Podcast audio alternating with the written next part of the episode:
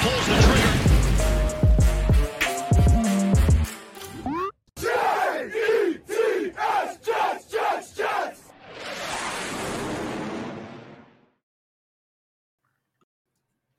Welcome to the cockpit. My name's Ryan, and I'll be your pilot tonight. I am joined alongside my co-pilot. I've got Joe Blewett from Jets X Factor back again. Joe, how you doing tonight? Doing well, man. I'm excited that the season's over. I'm not necessarily excited the way it ended necessarily. We kind of expected that. Got some drinks, got some college football playoffs on, the natties on. So we're gonna be watching that a little bit on the side. Oh, yeah. Excited to be back with you again. Last week was fun. Yeah, absolutely. Guys, we're excited. We got Joe's got his game on the phone. I got my game on over at the side. We're gonna be watching some of these prospects. There's a few playing tonight that the Jets may be interested in. But the main goal for tonight is to just kind of talk a little bit about the Jets season and everything that went on and just sort of hand out some grades and talk a little bit about that. So I guess let's just clear the air. Yesterday's game, I don't know about you, Joe, but I want to just crinkle it up and just throw it in the garbage. What are your thoughts? Yeah, for the most part you can. And Zach had a few up and downs that game, but for the most part, when you're working with an offensive line that got absolutely abused, when you have running backs who are falling down out of the backfield, when you have receivers who can't catch the ball, when you're down your top four receivers, right? Mm-hmm. Yep. Denzel Mims coming in again and getting a false start or illegal motion, wherever the hell that was. No running game. He played okay in that situation to good. So that's fine. And everything else other than that, there really wasn't much to evaluate from the young guys. So it was a shitty game. We expected a shitty game. Zach Wilson didn't look terrible, and that's kind of all we could hope for at that point, versus a number one defense in the league fighting to win the AFC, raucous environment with shitty weather. What could you really expect from that game? So yeah, it's kind of, like you said, crinkle up, toss it out. Yeah. We had one extra year of 16 game schedule. That's how we got to think about this right now. Forget that last game. But let's jump into some of our gradings. So the first group I want to look at is going to be the special teams and how we feel Joe Douglas and Robert Saleh kind of handled that. We wound up going through three kickers this year. We had Amendola. Was it Kessman was the name? And Piñeiro. Those are our three kickers for this past year. So, Joe, I guess your thoughts on the Jets kicking situation and how would you grade maybe that area?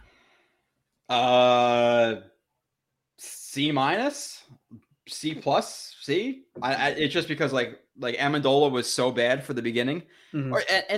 and he was kind of he wasn't the worst kicker we ever seen. He wasn't Vedvik bad, yeah. But. Then Piñeiro came in the last couple of weeks. He's been hitting 50-yarders and pretty consistently. I know his kicks are kind of weird and ugly, but they still go in. So as long as they go in, I don't give a shit how they get in there. So I guess a C+, and that's kind of from Amendola being a D- and Piñeiro being a B+.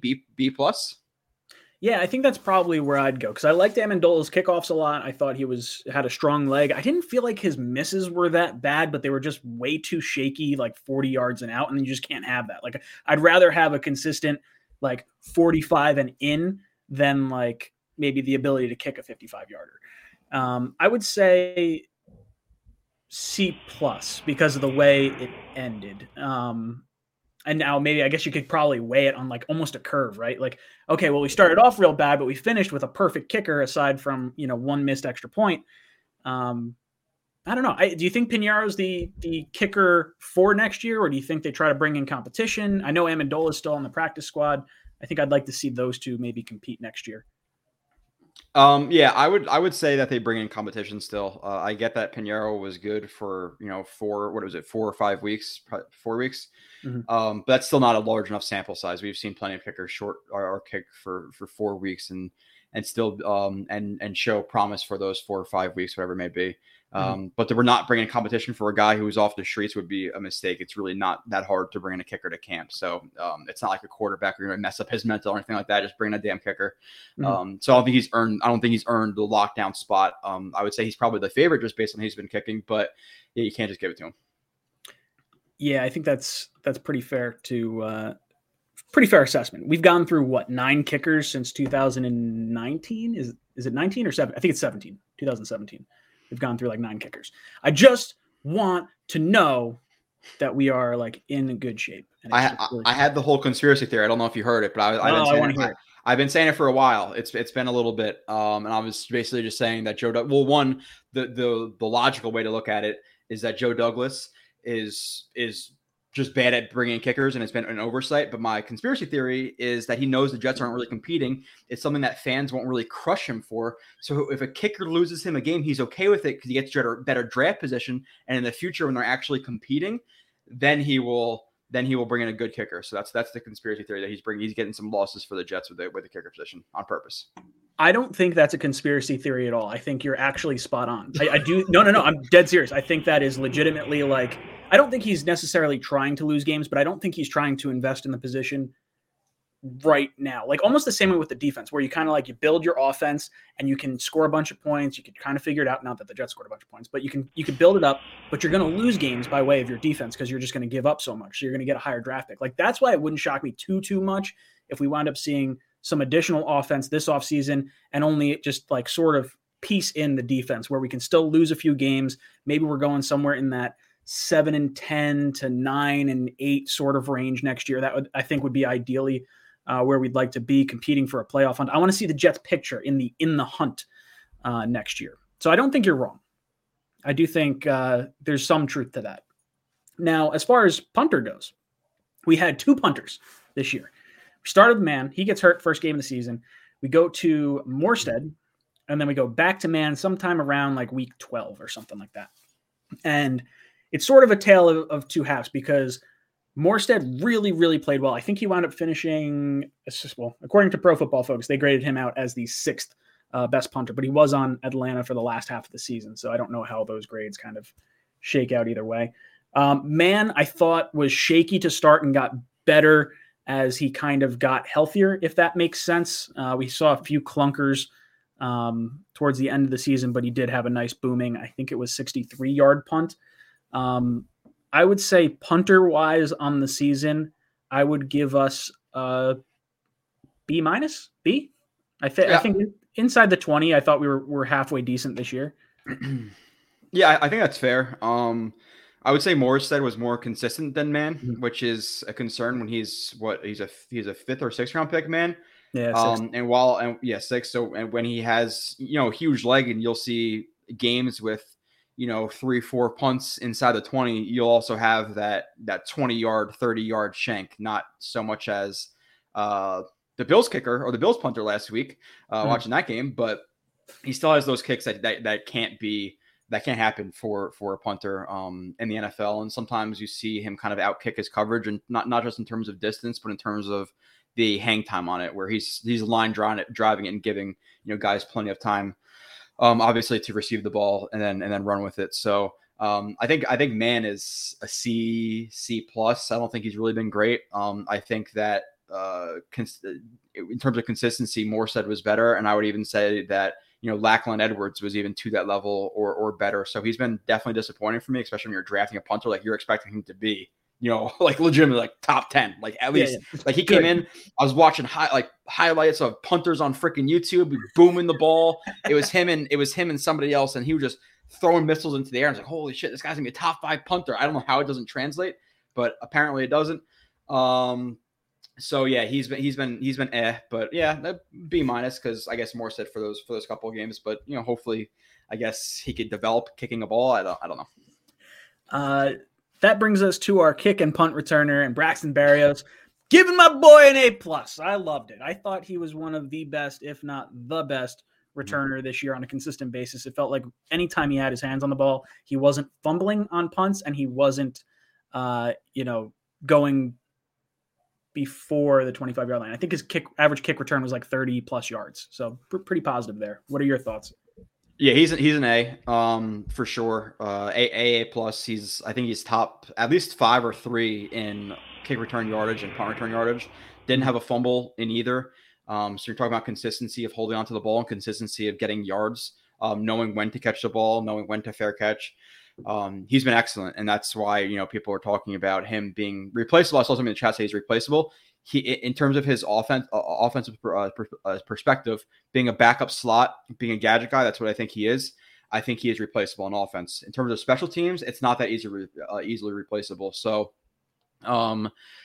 and again, with that being an A plus, that's why it's not yet as easy. You know, we had Andre Roberts, but who before that was that A plus level player? I don't think we really had one. We had Jeremy Curley for a while. We had guys like Jalen Marshall back there, I think, for a couple of games. We had who was that guy from the Broncos who thought was going to be good? Holiday, I think his name was. Yep.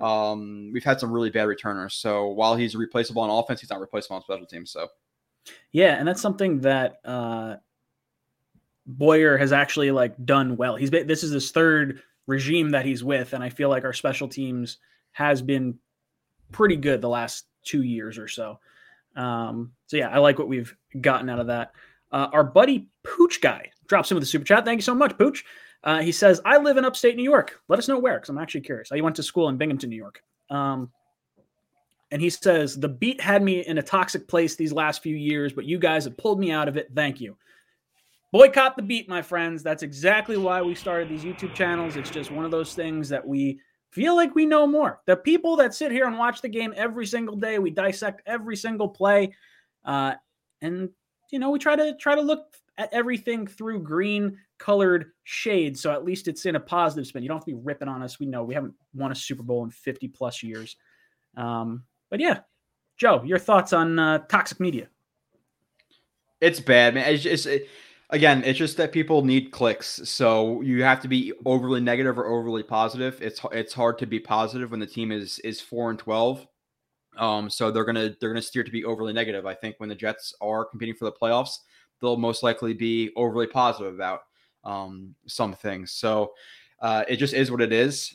But like you said, I think the guys like you and, you know, the stream you do with Green Bean and Matt, listen to you guys and Jet X and all those guys, and you'll get better information, because those guys are, some of them are good, most of them aren't. And then you have the guys on S&Y who are obviously just ill-informed and looking for a hot take. So there's a reason I don't follow a lot of people on Twitter. There's a reason you don't hear me talk about The Beat. There's a reason you don't hear me talk about ESPN or SportsCenter or NFL Network, because I don't follow any of that shit. I just don't.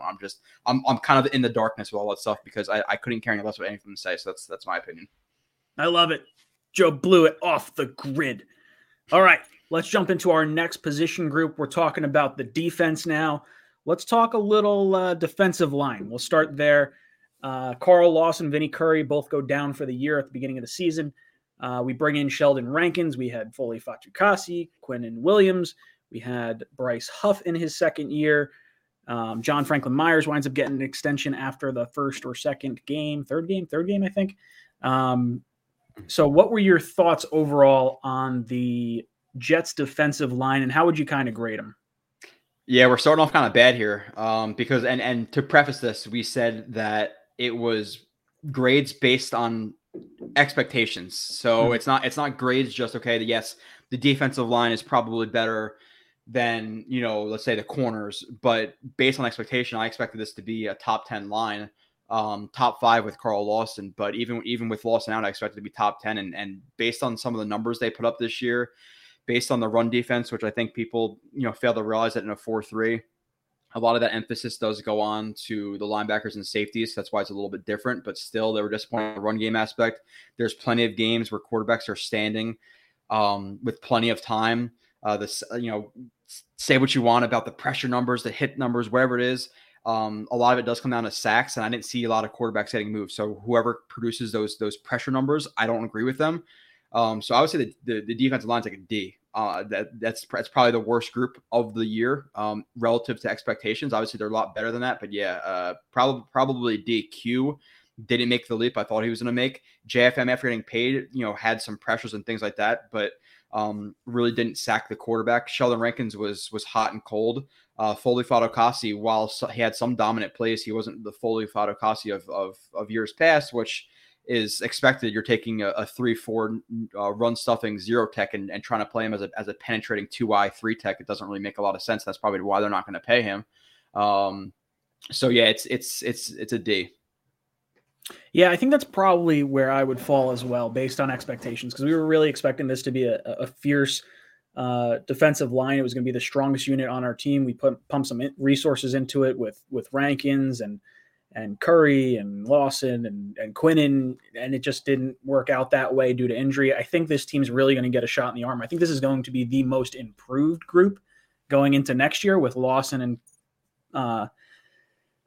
possibly a top number 4 overall edge rusher. We'll see. I think there's definitely – it's going to be nice to get that additional edge rusher and kind of slide John Franklin Myers back inside. I think he'll have a lot more success playing next to Quinnen inside as opposed to trying to get that bend on the outside. Yeah, he's like 80% of himself outside. Like he's still a good D end outside, but he showed flashes of being great inside at three tech, kind of using that length and athleticism versus guards. But he doesn't have that athleticism, that plus athleticism as a D end where he does inside. And his he's not the best athlete in terms of, you know, him versus tackles. Like he doesn't have that bend, like you said, to you know, bend the arc as they call it. So he was out of positions. Foley, I don't see him being back. And then, you know, what happens with Rankins too, because he's owed about $6 million and he was a little bit disappointing. And this is something that people don't want to talk about, which we will in the future, I'm sure, in terms of draft shows. But if you don't have Rankins back, you don't have Foley back. People are gonna hate this, but they might invest the top 3-round, 4-round pick in a D tackle because they really don't have anybody past that in terms of a run stuffing nose tackle, because, you know, Nathan Shepard might not be back. Jalen Marshall is not a run stuffer, so you don't really have that guy. So it's something that they might look to do. So it'll be interesting. But like you said, you know, Lawson coming back, Huff being hopefully more healthy. He was in and out a lot of the year. And then hopefully drafting a guy, maybe trading for Daniel Hunter. I saw you know, some rumors about that today, which obviously it's rumor mill. It's who cares at this point. But investing a top flight edge rusher, getting Q back and Lawson, or not Q back. Q is going into his fourth year, having to prove something, and getting Lawson back. Hopefully the defensive line takes that leap to be that top 5 to 10 unit, because last year they're definitely way under that. They're definitely disappointing. Yeah, 100%. We're watching the game a little bit. It looks like Georgia just had a touchdown pulled off the board. Call was reversed. Alabama's driving in Georgia territory on the 45. Next position group I want to talk about is the linebackers. CJ Mosley, our first free agent signing. Jared Davis. You pick up Quincy Williams on waivers. Nasseraldine and Sherwood both had a little bit of time at the linebacker position. Sherwood winds up tearing an Achilles. This was a very frustrating group. I was happy to see CJ kind of back after 2 years, but I kind of am looking forward to next year, like after next year's season, when we can kind of move on from him and sort of really get some speed back there. I think he is a good leader for the locker room, and I'm glad he's going to be back next year, but I think we're going to need to infuse this unit in particular with some talent, whether that be through free agency or the draft. I would say we probably want to look at Atlanta and see what linebackers might be hitting free agency with the Ulbrich connection. Maybe there's some guys that he'd want to bring in from over there. Yeah, I think their starting linebacker, the name is like a Luwakan or whatever it is a free agent who's a really speedy guy. Yep. Yeah, I would think he will probably be pretty high up on our list, considering Ulbrich was the linebackers coach down in Atlanta. So for me, I think if I'm grading this unit, I'm going to say – I don't want to say F, but I'm going to say D-. This was maybe – okay, you know what? If it's relative to expectation. Yeah, that's – yeah. I think that's the key, because I wasn't expecting a linebacker to be good anyway. So maybe I say C+ based on that. Like it doesn't, I don't know. This looked like a group that was going to be in a world of hurt with CJ missing those 2 years. He didn't know how he was going to respond. Was hoping Jared Davis would show us something. He gave us nothing. Quincy Williams is fun, and he's a heat-seeking missile, but he's not quite the starting linebacker you want him to be. So where do you fall in the linebacker group? Yeah, I think I just get like a flat C. And if you go through like individually, like, and that's because CJ Mosley, I would say he probably met my expectations. I don't think he was as good as he was with the Ravens as those days, but I think he was slightly a step down. Mm-hmm. But he's still good. Like, he's still a good player, but it's hard. It's hard to be CJ Mosley. And there were specifically some plays I highlighted a couple of weeks ago where, like, he's on the front side of a duo play, which is really conducive to getting, you know, offensive linemen on the second level after their double team blocks. And he's playing both sides of a double team block because I don't think he trusts the guys on the backside so he can shoot the front side. So, like, I see some hesitancy in him, and I think that's because he knows what he's working with. But based on expectations, I think he met my expectations, where some people were kind of down on him, but he's always been more of a guy who's been a plus player because of his mental, not his athleticism. And he has decent athleticism, but it's because of mental. I don't think he really lost that. So I think CJ Mosley met expectations. Jared Davis was an absolute dud of a signing. That guy made no impact at all unless he was getting beat. That's the only time we really saw him. Naz Ladin, I think, has a decently high ceiling. I'm okay with that pick, but he didn't do anything this year. Sherwood went out week four ish, and I hated that pick, so he did nothing. So you have two rookies who did absolutely nothing. You have Jared Davis, who did nothing, who got signed for $7-ish million. You have Mosley, who met expectations, and I'll say Quincy Williams. While I don't think he's a starter, I think for a waiver wire pickup who got cut by the Jags, he exceeded expectations. But people they automatically think, like, a player who exceeds expectations, or, like I say, Brandon Eckles is a good 6th round pick, means he's a starter. Mm-hmm. I don't think that those are one and the same. I think that he's a solid backup player. I don't think you can rely on him consistently. You saw the one long run the first long run that the Bills had, Quincy completely over pursued on the backside. So he's way too high and low. But he's still exceeded his expectations. So yeah, like flat C-. But that's definitely a group that I think people are overlooking, or at least some are overlooking in terms of, like, listing the Jets' needs, and they completely skip over linebacker. Like, dude, we have one starting linebacker. We need probably two more. Maybe one, but that depends. Obviously, you'd prefer two. So yeah, flat C-.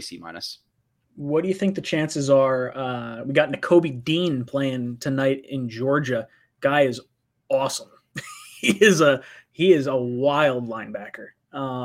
I would have no problem with the Jets looking to pick him up, whether it be with the 10th pick, or maybe if they were to trade back up in some capacity, or trade down from 4, wind up in the mid-teens, somewhere along there. I don't know where he ends up going, but based on power rankings, it looks like he's somewhere around that 10 to 15-ish range.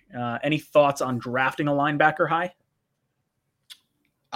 It's possible. Like, people, I think they get too kind of, like, I don't have a good term for it. Maybe it's the high noon stalking, but, like, balls deep in, like, positional value. But if there's a really good linebacker there, and he's an A+ on your board, and then the next important position is a corner who's a B+, are going to take the A+ linebacker or the B+ corner. Like, it's an interesting discussion. So based on where I've been seeing him kind of falling to, it seems like middle teens type deal. So if Joe Douglas was to trade down, let's say from 10 to 16, and he's there, that's fine. If he takes him at 10, I trust him. But linebackers a massive need. They don't have another starting linebacker. So if you can get a very good prospect at any position that we need right now, I'm okay with it. Like, if you're going to take him over, a safety or a corner, like, yeah, I prefer, a corner or an edge rusher over a linebacker, but if he's the best position on the board at a position need, I'm okay with taking it. So I could see it at the 10th pick. I could see it if they trade down from 4 to the mid teens, or 10 to the mid teens, maybe the late teens, the early 20s. People like to act like they know exactly where a guy's going to fall, but they never do. Nobody ever does. So, but with that being said, yeah, I could see it. I could see it happening. It's one of the top couple of needs on this team. Linebacker, safety, corner, edge rusher on defense are pretty big needs. So it could happen. Yeah, 100%. I don't know if you guys saw this. Watu K99 did just mention it in the chat. Geno Smith was banged for a Dewey over in Seattle. Sorry. Thank you for the 1st round pick. Not from Geno, but yeah. Yeah. Okay. Next defensive group, we're going to be talking. Do we want to split up cornerbacks and safeties, or do we want to just include defensive backs as a whole unit? I think we should split them up. Okay. All right. So let's talk cornerbacks first. So going into the year, after the draft, we had Bless Austin on our roster. Bryce Hall coming back for year 2. You have Eckles, who was drafted in rounds 5 or 6, and then Michael Carter was a late round draft pick as well. We did not bring back Brian Poole, who was a top slot corner for us in the past, for the last year or two, whatever his contract was. Who else am I missing from our cornerback room? Am I missing anyone? You said Hall. You said Eckles. I said Eckles. You said Michael Carter. Yep. Dunn. I didn't say Dunn. I would say, based on the hype of Dunn, I was disappointed not to like, because it seemed like, I don't know if it was rookie training camp or just training camp in general, but it was like, it seemed like, oh, Dunn's getting some starting snaps. And then like you saw him in the preseason, you're like, why? Like, it didn't work. I don't know. What were your thoughts on the DB room? Yeah, again, this is based on expectations. You know, like my expectations, you look at this cornerback room, and it was Bryce Hall, who, while he had an impressive rookie year, he still was relatively unproven. Like he was not like necessarily unproven, like a UDFA type unproven. It was unproven to me, where he had to prove himself that he could be a starter going forward. And he proved that he could be a starter going forward. I think more of a number two starter than a number one. He's been getting beat up a little bit the last couple of weeks. But with that said, you had Bryce Hall, who I thought could be a number two. And let's be honest, a bunch of nobodies. Like in the beginning of the year, you had a bunch of 5th and 6th round picks, UDFAs, and we're like, holy shit, we are going to get demolished. And while we still did get demolished in the secondary, it wasn't terrible. Like, it wasn't as bad as I thought it would be. So you have Hall, who probably met my expectations. You have Eckles, who exceeded my expectations. You're never going to expect. And I'm not even saying that Eckles is a starter. There's some people out in Jets Twitter who think Eckles is a starter. You are mistaken. He's not a starting level player. He's a developmental 4th or 5th guy. He gets beat more than people realize. He got beat on a 3rd and 20 against the Bucs. He's a good developmental guy. But like I said in my stream, if you get a solid number 4 or 5 developmental guy at the 6th round in the draft, that's a slam dunk pick. If you get a role play in the 6th round, take it every time. So he exceeded expectations. Michael Carter II looks like a legitimate starting slot corner. Exceeded expectations. Dunn, again, expectations, preseason hype. He's a UDFA, you know. So yeah, he came in, made a few plays. He got beat for a few plays when he had to start. So he was, you know, level, whatever. So that definitely exceeded the expectations overall. I would even say Guidry, you know, for a UDFA, you know, 2 years ago, he came in and he was relatively effective. So I would say B+. You know, maybe you could fudge it to an A-, but again, that's not overall ranking of the group. It is based on expectations. There will be that one person who comments, "How can you give the corners a B+? We need so much." Based on expectations, my expectations were down here; they were up here. That's a B+ to me. Yeah, I think that's fair. I'm gonna be bold. I'm gonna say A- because I want to have at least an A here, and maybe we'll have another A on the other side of the ball. But we have. You worded it perfectly. Hall was someone that I just wanted to see more of, and I think he met or exceeded expectations this year. I think Eckles, you weren't expecting a whole lot from a late-round pick, exceeded expectations. Michael Carter, legit starting slot corner, loved it. Mm-hmm.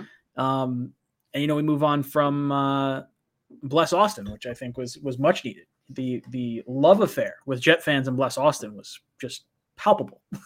Throughout the last 2 years, I was trying to tell people about Bless Austin for years. I shit on that guy consistently. The guy, he's one of the worst corners I've ever seen in my entire life. And then people would go out, and again, the problem with broadcast views and just watching the game is you watch and he stands out for maybe 4 or 5 plays of the game. He makes a hard hit, but then what happens the other 35, 40 plays when he's getting toasted and maybe he's not getting targeted? He was terrible. He is terrible to Seahawks. He will always be bad. He's injured. He seems like a cocky asshole. I'm sorry. It just is what it is. I hate Bless Austin. He's been one of the least favorite players of all time. And he sucks. And I told everybody. I tried to tell everybody forever. Nobody listened. Now he's traded. Goodbye. Oh. Peace. Get out of here. I hate Bless Austin. Nothing made me happier than watching Seattle just knock down just a few pegs down to the top 10 pick. Thank you. And then watching their games and seeing him get toasted was great. Which, by the way, we have a comment. I just want to comment on this one real quick. Yeah. Mike says, "I like Joe. Seems like he knows his stuff, but the grade should be on what he saw, not his expectations." Mike, this is Ryan's show, and I clarified with him. He wanted expectations. So yell at Ryan. Yell at Ryan. He did ask me. And I think with a rebuilding team, I think it's fair to grade them based on expectation as opposed to grading against the rest of the league. Because, look, 32nd ranked defense. Everyone gets a fucking F. Like, I'm sorry. Yeah, I'm like, get the fuck out of here. Like, yeah, no, exactly. It'd be a horrible show. We're just going to F the whole time. No, based on expectations, the way to go. But it's all right. It's all right. All right. Let's move to the last position group on the defense, and that's going to be the safety group. We wind up trading away Jamal Adams 2 years ago. Marcus May gets the franchise tag. We draft Ashton Davis last year, 2020. You bring in LaMarcus Joyner from the Raiders. You have basically a bunch of, I don't want to say nobodies, but like Pinnock played a little bit at safety, and like we had Redwine for a little bit. I don't even know who's playing safety at times for the New York Jets. I would say this group across the board, based on expectations, gets an F because of, I thought May was going to play well. We lost him week 6 or 7. It was the Colts game was when we lost him to the Achilles. And then Joyner, I was so high on Joyner. I really thought we were going to get a good safety tandem, and to kind of see it just sort of fall apart pretty early in the season was a little frustrating. So maybe you say a D-, but I'm giving the safety position an F. What about you? Yeah, and it's an interesting conversation because based on expectations, at what point, when Joyner went out and May went out, it's – and it's, if you watch the streams, for who doesn't here, I know some people do, Kyle Smith, my main co-host, always says, people, if they just agreed on the terms of their argument, wouldn't really argue a lot because people argue without really knowing what they're arguing about. Mm-hmm. And safeties, it's if your expectations were that Joyner and May would play the whole year, then easily an F. But they were starting guys like Redwine and Pinnock and a guy who was on the Eagles practice squad in Riley and who was a guy from the Jaguars. I forget his name, Wilson. I think his last name is Wilson. They were literally playing street free agents 3 days later on the starting team. So yeah, it's an F, but expectations. Yeah. F? Where do you grade it? Yeah. D-. They were, it was the worst group in the NFL by far. The safeties are terrible. Look at the offense too. There's some other groups that might join them in just being the worst. But this is why people and Ashton Davis, you can bump that into there. He made no leaps forward, in my opinion. So yeah, D, because they brought in street free agents. But they needed a major infusion of talent because they don't have a starting safety on the team right now. They don't have May. They don't have Joyner. They're both free agents. So people are oh, just draft the safety in the third round. What are you talking about? And people are safety is not valued in the Jet system. I want somebody to explain to me, unless the team runs cover zero, and again, film show, the difference, the difference in the safety in a 1, 2, 3, 4, 5, 6, 7, 7 or 6, 7. They're all different defenses. There are 7s and 5s. People don't really, whatever. With that being said, safety is important in every single defense. So I don't get why people are saying that safety doesn't matter. Safety matters a lot. Now, if it's a safety who's going to cover three and is only going to play the curl to flat, okay, I get that. But you still need that guy. So they need a massive infusion of talent here. And yeah, I guess a D because I had no expectations when I'm seeing Sheldon Redwine, Riley, Ashton Davis, and whoever else. I don't know. It was bad. It's going to be interesting to see what happens with the Jets' top picks because you're looking at possibly taking Kyle Hamilton if he is that generational safety, the unicorn caliber prospect that we're hearing about. This guy can play all three levels of the defense, which is really impressive. But you're also spending a top 5 pick on this player. So it's it's tough. Maybe if he falls to 10, do you consider pulling the trigger there? I have a hard time based on all our needs pulling the trigger on a safety that high. I think there's some really, really valuable positions, specifically edge rusher at 4 and probably receiver at 10, depending on how free agency shakes out. I've kind of changed my tune a bit. I did not really want to go receiver in the top 10, but based on the last few games, I think it's probably something that I'd look to target. How do you feel about possibly taking Kyle Hamilton early in the draft? So just doing content for a couple of years now, and you doing content for a couple of years now, I kind of not it just happens where I recognize the debate points really early in the offseason, and I'm already tired of this debate. It's gonna happen until April, and I'm already tired of it because this is gonna be the main sticking point between people. This was Kyle the quarterback Hamilton debate from last year. I feel like safety in the top 5 is like the, or even top 10, we'll call it top 10, is like way more abrasive for people than like I think anything else. Yeah. And by the way, a lot of those Sam Darnold people who we were fighting with on live streams are just gone. There's apps. I don't know where they went. They must have not just, there's not on the streams anymore. There's a lot of them just quiet. I don't know what happened with that Sam Darnold people out there. That's a story for a different day. Yeah, like my feeling is if he's truly generational, I get it. But I have to watch for myself to see if he's truly generational. But if he is that, safety is important. And if he's an A+ on your board and you know, whoever else it is, Carl Loftus is a B+. Are you going to skip on the A+ for a B+ player because you don't want a safety? Is safety not important enough? And the way I kind of labeled it, again, take out your personal bias thinking. And I'll ask you this question. I think I already asked you this last week, but I don't know if we ever like really discussed it, but Okay. Say if you had a guaranteed Jamal Adams, the way he played the first 3 years, sure, who can cover a little bit better, better in general. He was not good in coverage, but he was okay. But a little bit better coverage Jamal Adams. I can guarantee you that without all the fucking him being a psychopath and all this other stuff, was he worth a fourth overall pick? Like Jamal, I guarantee you right now, that's what we're saying Kyle Hamilton is. Is that worth a fourth pick? Because the Seahawks, they traded first, a third, all this stuff. You don't think that Jamal Adams is worth a fourth overall pick his rookie year? I mean, I'll be honest, no. I mean, and it's mainly the issue I have with Jamal isn't so much Jamal himself, because I do think the talent is there. And I understand people like wanting him, like, look, the guy's great around the line of scrimmage. And he was heralded as this great leader. And I feel like we got the great leader to start, but when things kind of like did not go his way. Yeah, but I'm saying minus the psychopath. I'm saying good. I'm saying a good locker room guy, which Kyle Hamilton is, and I'm saying a guy who can cover better than Jamal Adams because the way, if you're talking about generational, Jamal Adams was not generational coming out. So If you're talking generational, you're talking a Jamal Adams who can cover without being a psychopath. If I can guarantee that with the fourth pick, I'll take that. I'm okay with that. And I know there'll be a lot of arguments. Oh, Jamal couldn't cover. That's what I'm saying. Yes, but a Jamal who could cover. Yeah. Yes, who could cover. Versus a guy who, whether it be an Evan Neal or however you feel about, you know, whatever the prospect you have up there, Carl Loftus, if they feel like that's a slam dunk, a Jamal Adams who can cover, I think that's valuable. He made a massive impact on the defense. And imagine if he actually could play a deep third or a deep fourth or cover a tight end. So I would do it. But I'm not on the train where like that's exactly what I want it for. Like I rather have Hutchinson or Thibodeau's not gonna be there. Or you can even maybe convince me of Evan Neal if you're gonna play him at right guard, then maybe move him to right tackle or left tackle depending on what happens with Fant and Becton.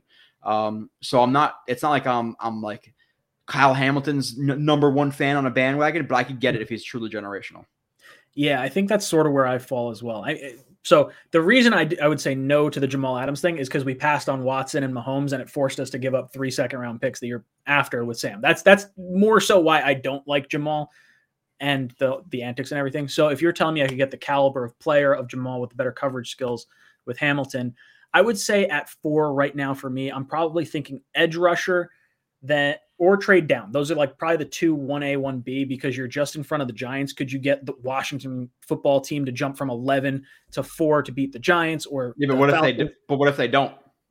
The Falcons jumping in front of the Panthers. Like, what if they don't? They may not. If they don't, and you don't want to take Carl Loftus, I'm okay with Kyle Hamilton. There's plenty of situations where I would be okay with it. That's where I kind of am. I don't prefer it, but I'm okay with it because if you're talking about a guy who's generational, people say the best since Ed Reed.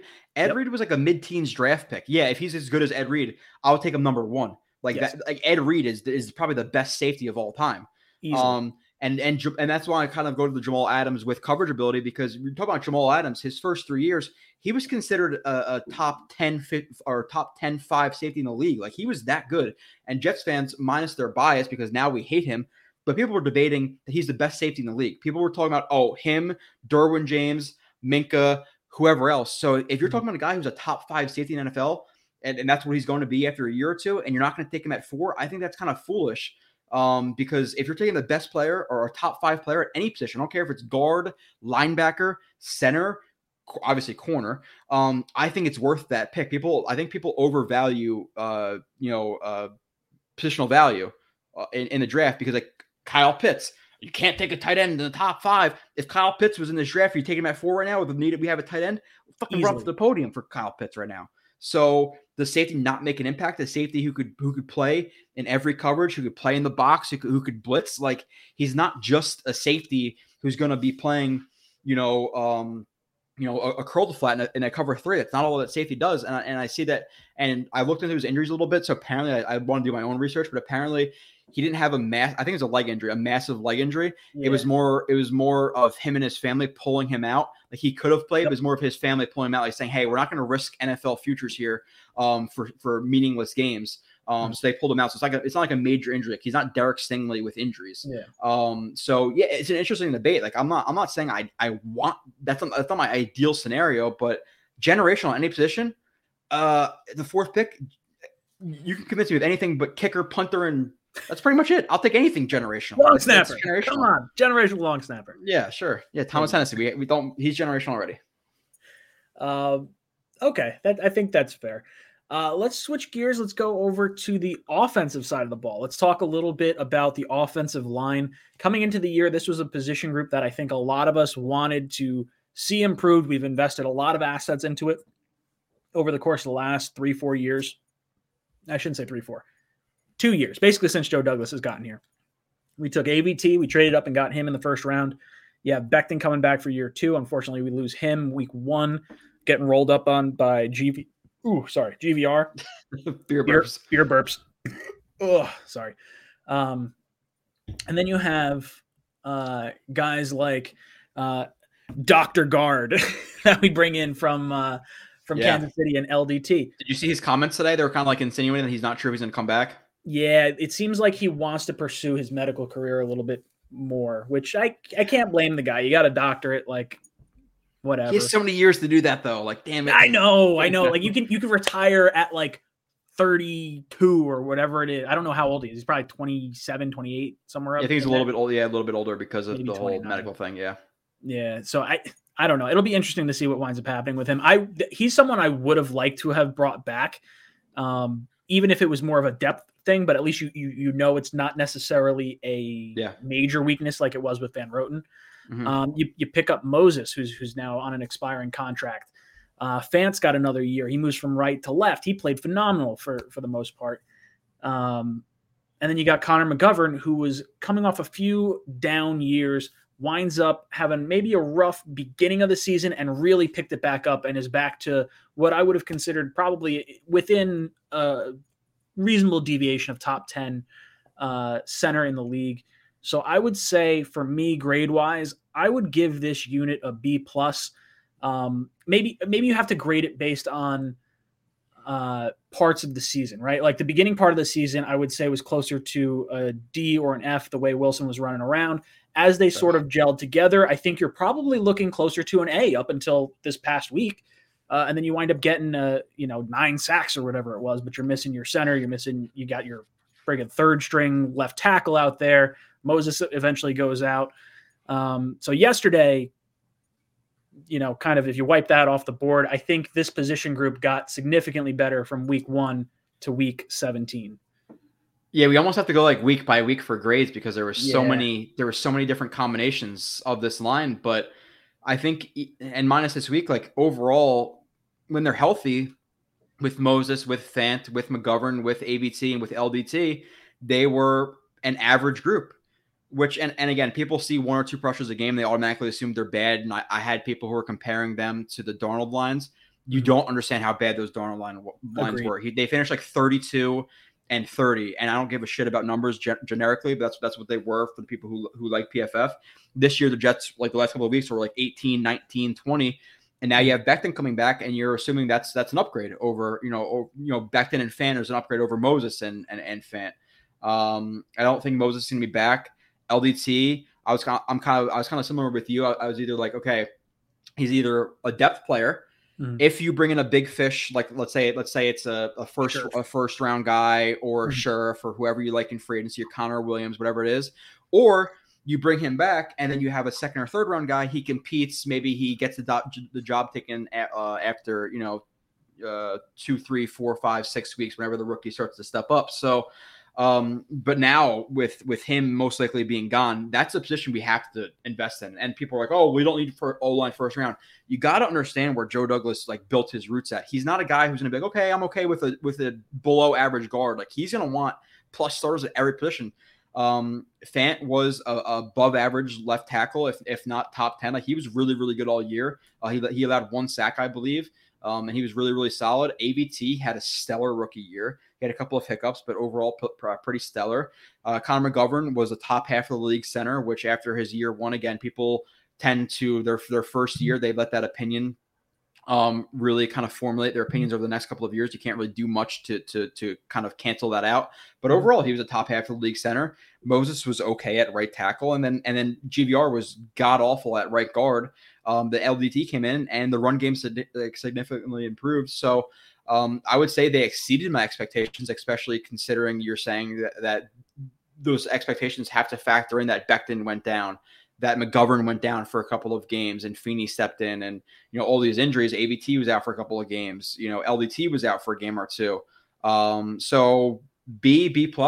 And I think it's going to be a position that's addressed in the offseason too. And I think Joe Douglas is not going to stop until they have a top 5-10 unit, which I think if they invest a big kind of fish at right guard, they could be that unit this year. So.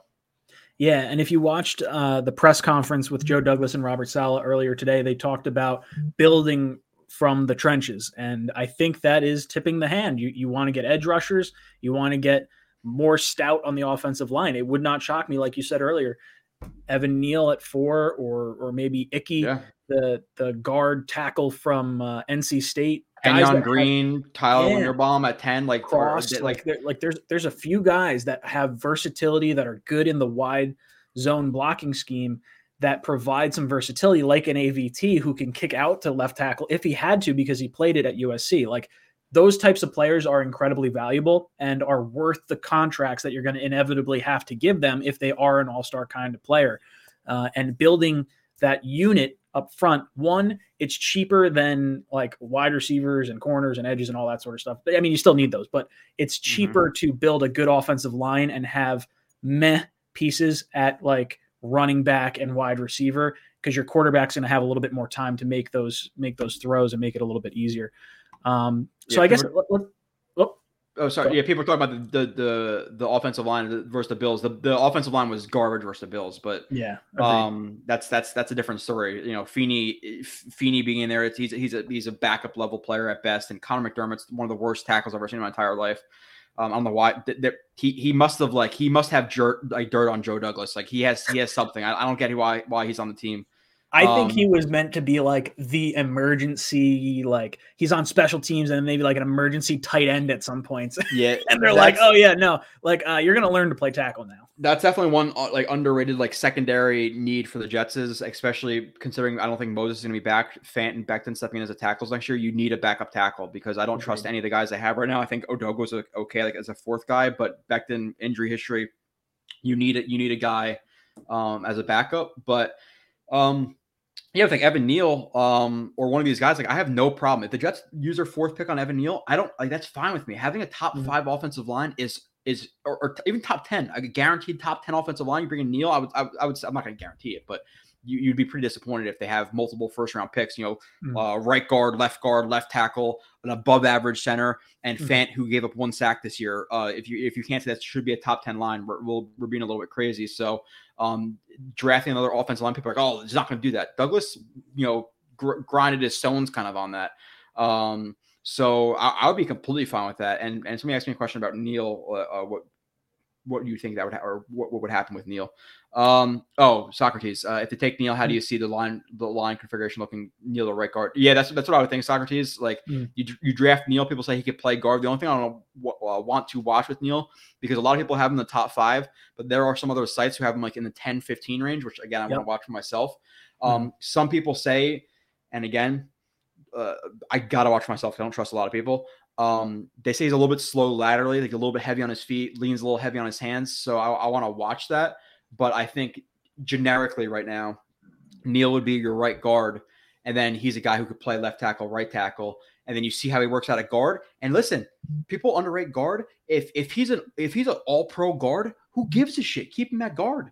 But with that being said, most likely what happens, he starts off at right guard, and then you see what happens with Becton or Fant. You kick him out to tackle. So that's I think probably happens. And if that happens and they take him at 4, I would be ecstatic with having another offensive lineman. So yeah, 100%. If they decided to go like, hey, we're not going edge early, we're going to, Carl Lawson's our guy, we're going to pick up someone in free agency, we got $70 million to spend, and we're going Evan Neal, we're going Jameson Williams, we're going Trey McBride, the tight end, in the second round. And we're just, you know, just loading up on offense. And then you start working, you know, the defense, whether it be in free agency and some of those, you know, third and later picks. I could get down with that. Like maybe it's Evan Neal, it's Jameson Williams, you're getting Trey McBride, the tight end, and you're getting like Patterson, the center from Notre Dame. And now all of a sudden you're like locked and loaded on the offensive side. And the defense needs a major infusion in 2023 because the defense is still going to really suck. Oh, it's going to be real bad. That's the issue, right? You got to tread that line of like, okay, we need to help our young quarterback because we haven't done it for so long, but we also need to make sure we put some resources on the defensive side of this team, because you can't have all your assets on offense, just like you can't have all your assets on defense the same way we've seen in the past from the Jets. And I think the thing with the draft too, which by the way, I guess we're going to push past 9, which is okay with me. I don't know if it's okay with you. Okay. It's already 8. We only did one position on the offense. With the offensive line, and it depends obviously. Like, okay, if people, I think the thing with like a Carl Loftus too is, and I got to watch myself, I always preface by saying that, I think people are kind of bummed out that we missed out or potentially missed out on Hutchinson and Thibodeau. So now they're kind of like hyping up the Carl Loftus to be that next guy. It's like, they're not disappointing themselves. So I'll have to see with him. But if it is Hutchinson and he's there, like, yeah, take him over Neal, because you could find, I think, good offensive linemen lower than like the top 3 where the beginning of the draft is quarterbacks and DNs. If they're good, like that's what goes immediately, because they're really, really hard to find, and corners are in there too. But with that said, yeah, if they want to take Neal, I'm completely okay with that. But the thing with the draft is, and we're talking about these needs, and we go on to mock drafts. Like I already do like 5 mock drafts a day. It's a problem. But with that being said, we're not looking at free agency. So if they bring in, you know, whoever, all the receivers we wanted seemingly have injuries. And I know people are saying Brandon Sheriff. I'm just saying that like as a generic name. I know the injury history, but let's say we bring in like a Brandon Sheriff and a JC Jackson. That completely changes. Okay, now we're not going to talk about, you know, Trent McDuffie in the second round. We're not going to talk about Neal in the first round. So free agency, having $60-70 million, we're going to fill so many of these needs. We're really going to be able to kind of narrow our focus on the draft, because we have massive needs at linebacker, safety, corner, D end, guard, tight end. But again, we bring in Dalton Schultz, you know, Sheriff and JC Jackson. It's like, okay, we need a receiver. That's pretty much it on offense. And then we can go defense, you know? So there's so many things that are spinning our head, but it's all going to be figured out.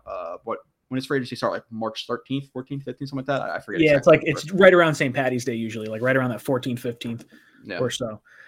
All right. So let's move to the next position group. Let's talk about the tight ends. This was a position group that we kind of were hoping to see some progress from. I think for me, it was a group that I wanted them to invest a little bit in tight end. It didn't happen. And I think the way Douglas and Saleh kind of thought about it was Chris Herndon coming back, you know, give him a little bit more of an offensive line, a different quarterback. Maybe he shines in this new offense before they start investing major money or major draft capital in a tight end. And I can understand that thought process. It's frustrating as hell because the tight end is such a major help for a young quarterback, but I can understand the thought process before you invest a lot into it. So they bring in Croft, they have Griffin, Herndon. They wind up trading for a 4th round pick to the Vikings. He wound up not doing anything at all. It was an absolutely great trade.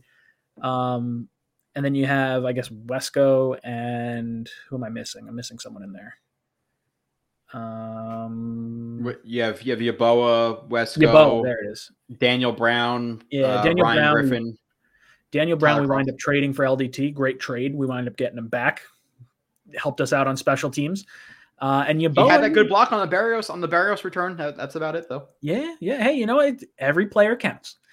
So tight end wise, relative to position or relative to like expectation, I'm probably giving him a C.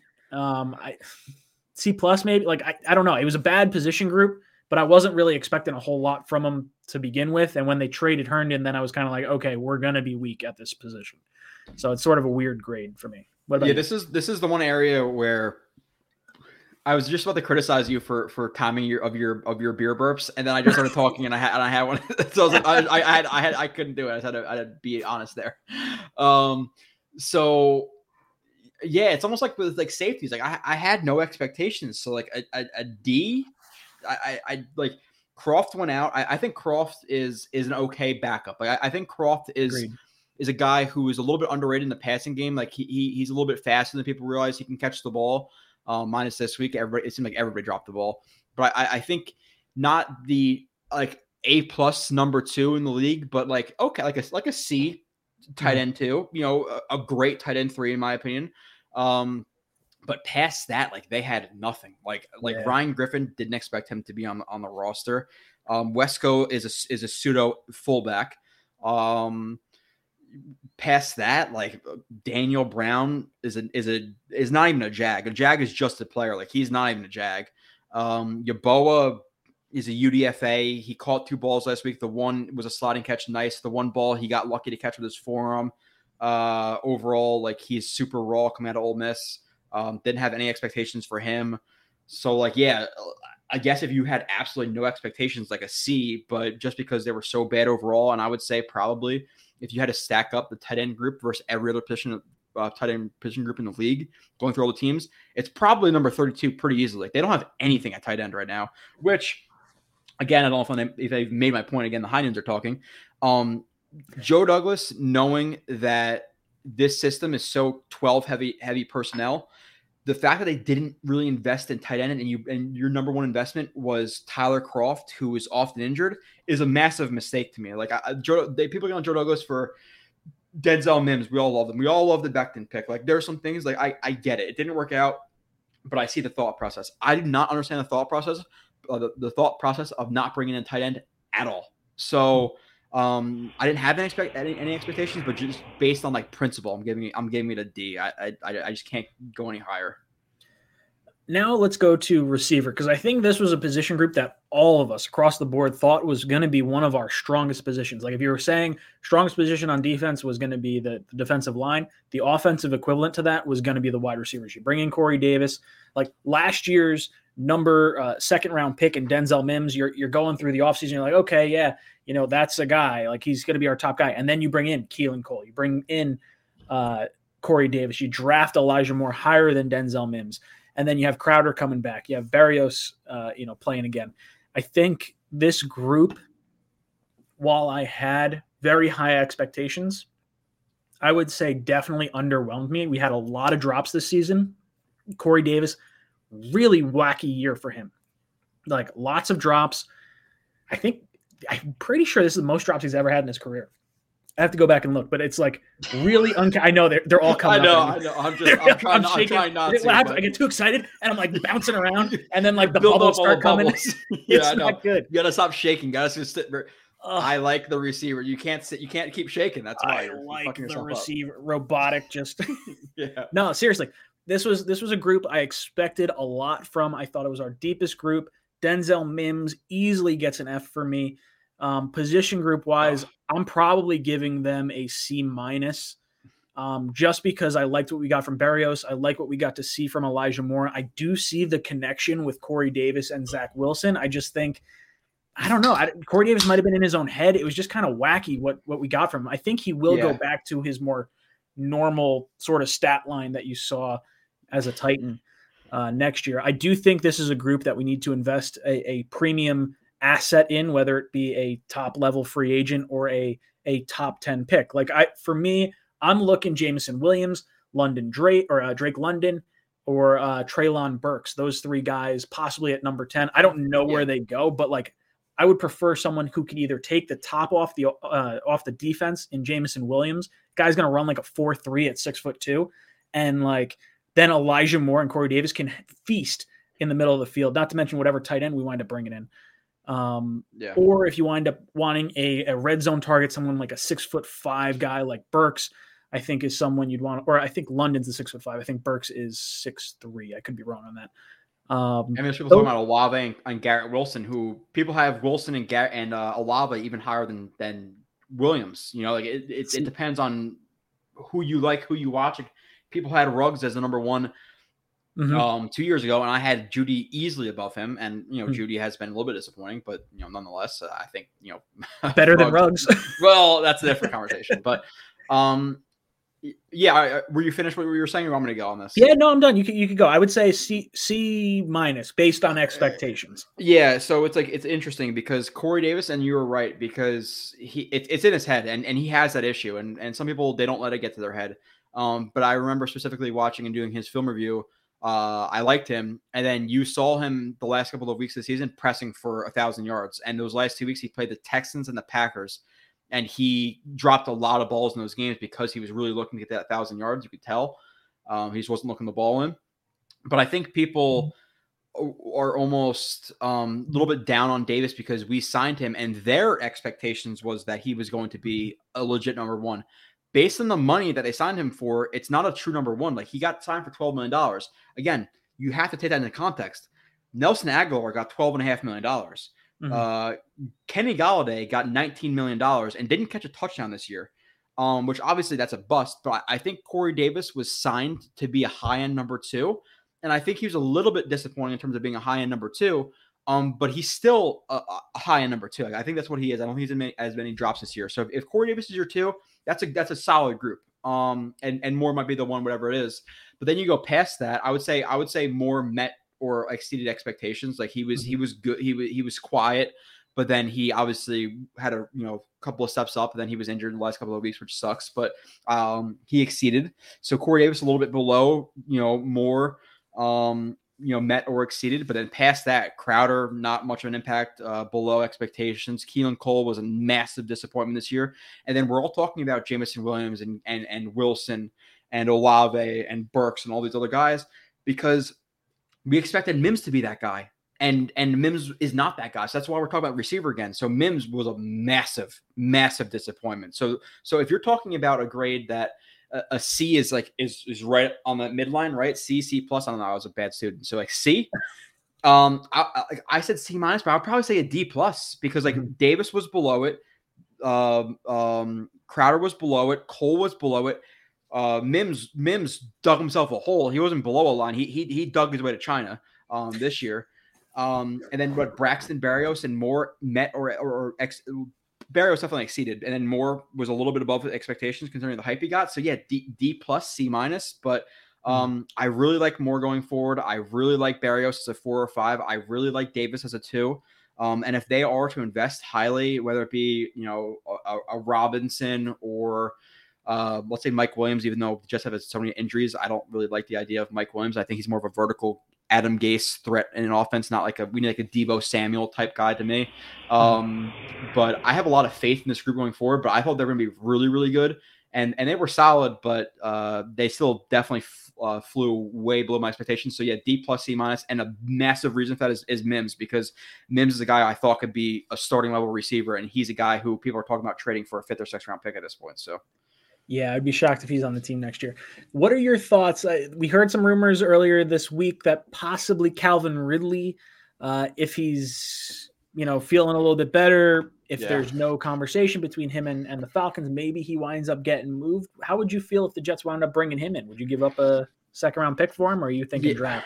Yeah, well, the problem is like you're probably going to need to jump on that trade before the draft because he's probably going to be relatively a hot commodity. But like that's another conversation. It's interesting because there's so many angles. Like, what does he demand? Because does Joe Douglas specifically, who's like team captain type guy, want a guy who just walked down the Falcons in the middle of the year? Like he is a number one receiver. Like he is a guy who could do everything from yak, from contested catch. He's not the biggest guy in the world, but he's good. But initially I was like, damn, like I really want that guy. But thinking about kind of, you have to trade a pick, you have to sign him, a little bit of the head case. Well, he's got a year left on his deal, and then you have to sign him. Tag him if you had to. Yeah, but you're not going to trade a pick for him and not sign him. That would be really stupid. Yeah. So you're going to have to assume that they're going to sign him. So, at first I said like a 2nd and like a later round pick. Now almost like a 3rd. Like I probably just wouldn't do it because of the whole mental thing. Like a lot of people talk about like Michael Thomas. a little bit of a head case. Juju Smith-Schuster, dancing on logos, TikToking. Don't want them. You know, like I don't want those guys who are head cases who Zach Wilson going to year two, who looked much more comfortable his last couple of weeks. You don't want that diva receiver who's going to talk, not talk shit, but demand the ball and be a problem in practice and be throwing his hands in the game when he doesn't get targeted. Like, so I don't really want the Ridleys, the Jujus, those type of guys. So I would probably say stay based on the price. I think it's probably going to be around a second round pick and a little bit more.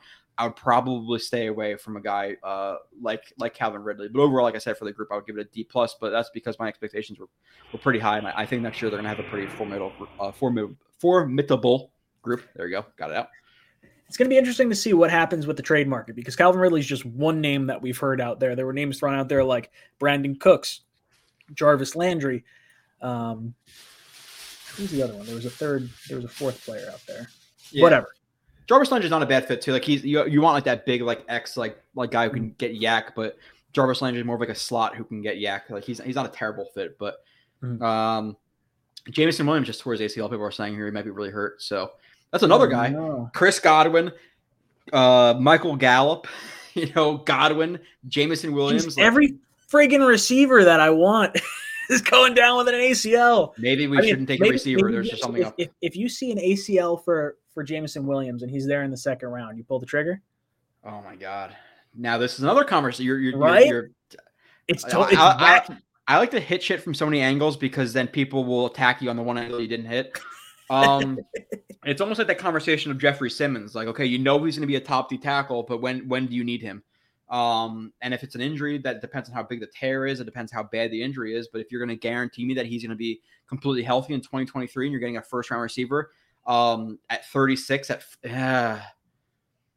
36 or 39, that's almost like a first round pick. I probably wouldn't invest that high, but like a third, sure. But, like I said, the thing with receivers is, to me, like, listen, like I while I get the need for it and in general, I want to tend even like more towards offense because I want to surround Zach Wilson, even though defense is a much bigger need. If you look at the positions individually, I think we talked about this last week, receivers probably like the seventh biggest need on this team right now.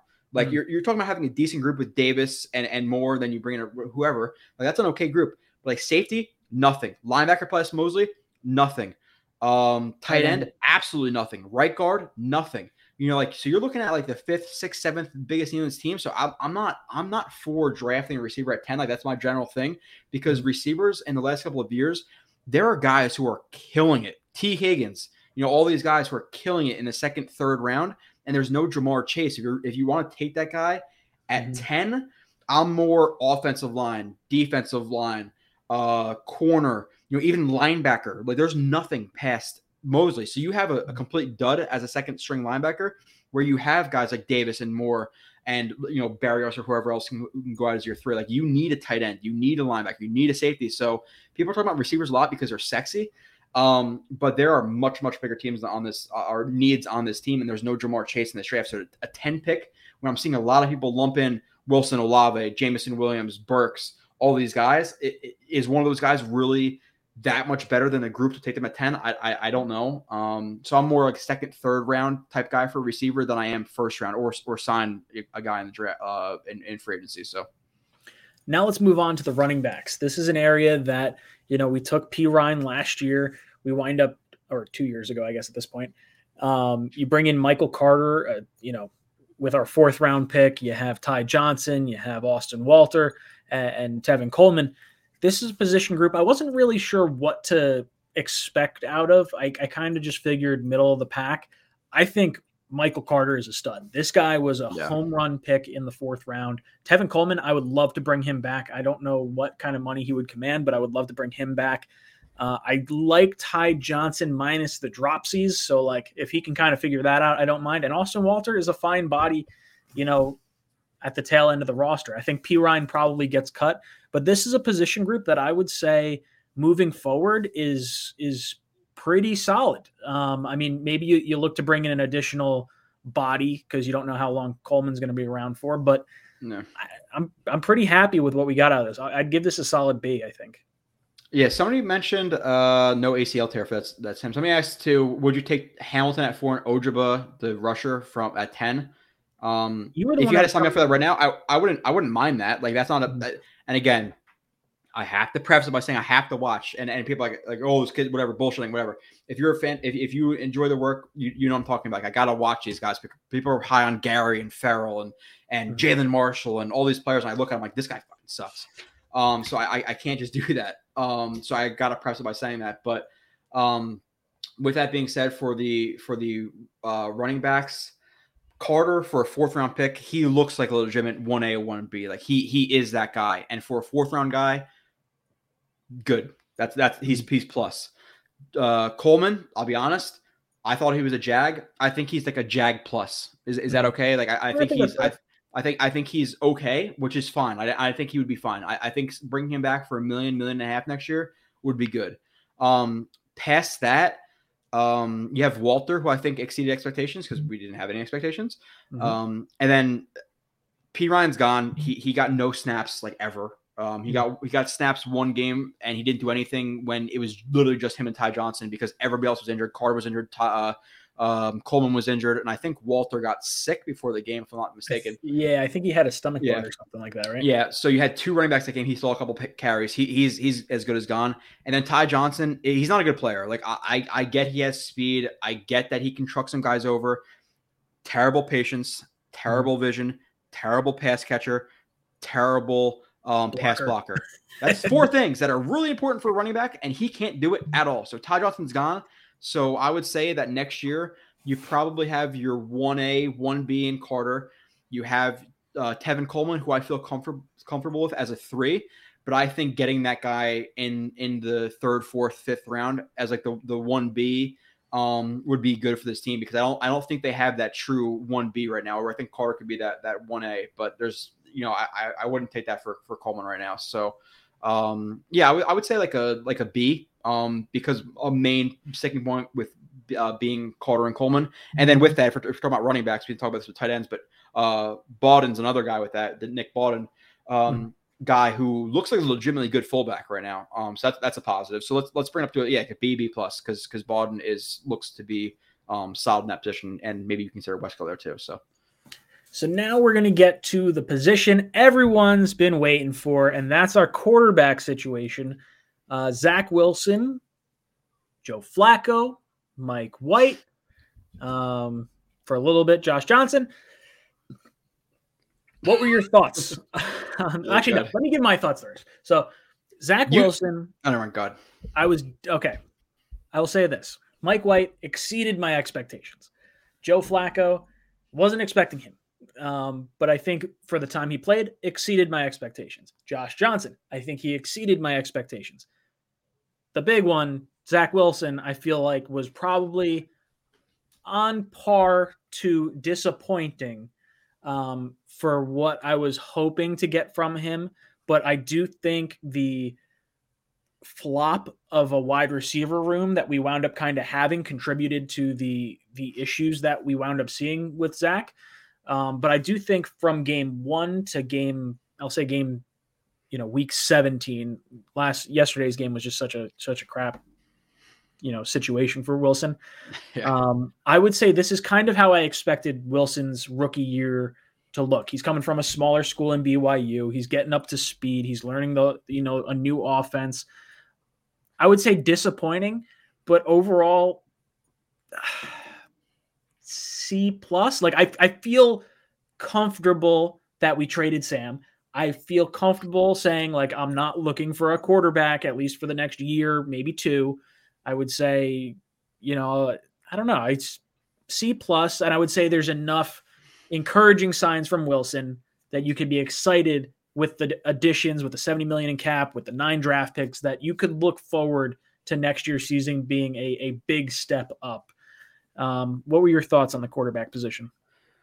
Yeah, somebody said, I don't know if somebody in the chat mentioned getting a 1st round pick for White, but that is not happening at all. I don't know. It should have happened right after the back. I can only see the last 5, but whoever's doing that is smoking crack. I saw another thing in here too. We didn't even really get to the chat, which is fine, whatever. Yeah, it's like it's I think a lot of people are going to grade this with like, what have you done for me lately? Which for Wilson is he would be above expectations, but I think for overall the beginning of the year was not our expectations. We, number 2 pick. I get that coming from a small school. I get the fact that the offensive line at times wasn't ideal. I get the injuries at receiver. I get the drops at receiver. But regardless of what you want to say, going through his mental processing, all this stuff, the actual quarterback play, he was a disappointment. The last couple of weeks, Bill's game, I feel like it was pretty much 2 expectations. Like with no offensive line, with no running game, with no at the end of the game, no defense that's supporting you.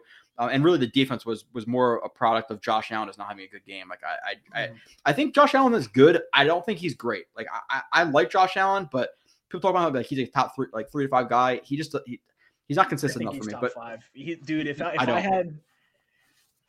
if he was top 5, this year I might say not top 5, but I think last year was top 5. I would say like, but then what were the years before that though? Years before that, no. Years before last year, no. Like okay, I thought. So your sample size is 1 year of his 4 years being top 5. I would say last year was top 5. I would say this year top 10. I think he has the arm strength. I think he has the physical size to just impose his will. I would 100% take Josh Allen on this team versus like any quarterback. I mean, the contract and everything. I think he's top 10. But I don't think he's top 5 right now. And that might like seem like a little, like I'm being like nitpicky, but if he played like he was top 5 yesterday, the Jets lose by 40 points. Like he missed so many throws that game. It was out of control. But for Wilson, he started off the season, below, end of the season, much higher than I thought he would, like that Bucks game, the Jaguars, I couldn't give 2 shits less about your stats. Don't bring the stats to me because I'll show you 5, 10, 15 plays of his mental processing that was on point. And if you want to talk about all those stats, okay, then tell me why on the one concept he was reading a poll concept, realized that the cover 3 was heavily based on their pre-snap rotation was fading towards that poll concept. He realized by the poll concept that the inside seam was getting covered, so he threw to the backside. I think it was a dig. Okay, want to debate? We could do that. I'm down with that. Like I expect a couple of drinks to me. I'm cool. Pick fights with Joe Blewett. So Wilson's processing minus the stats in the game was great. The Dolphins game, good game. The Bucs game, great game. They were, to me, maybe not the Dolphins game, all better than the Titans game. The Titans game was great because we saw the flashy throws, but I know he could do those flashy throws. The flashy throws are going to show up 4-5 times a game if you're lucky. But then what are you going to do on those other 35 to 40 plays you're throwing the ball? Maybe some games, depends on the game plan, 20, 25, 30, whatever. Don't get on me for that. But what are you going to do the other 20 to 30 plays of the game? And in the Jags game, the Bucs game, the Dolphins game, he was showing me that mental processing standpoint where I was really, really, really excited. So, and I don't think he's going to be down and then go up and then kind of level out versus the Bills and then just go down again, especially with another year with better talent around him, better offensive line, better tight end, better receiver. So I would probably say like C+. Mm-hmm. And I think that's fair. I think the people who are saying B+, A-, all this stuff have recency bias, but they're kind of forgetting how bad, the Saints game was, the Pats game was. So from an overall standpoint, like C+. All right. So that was our offense, our defense, our special teams. There's still one more unit we got to talk about. I don't know. And that's the coaching staff. Yeah. We're talking coaching staff. How did we do overall? Boyer on special teams, I feel like I'm going to give him an A. I thought through 3 head coaches, the issues we've had at the kicking situation, the emergence of Berrios, I think he did very well. Defensive-wise, Ulbrich,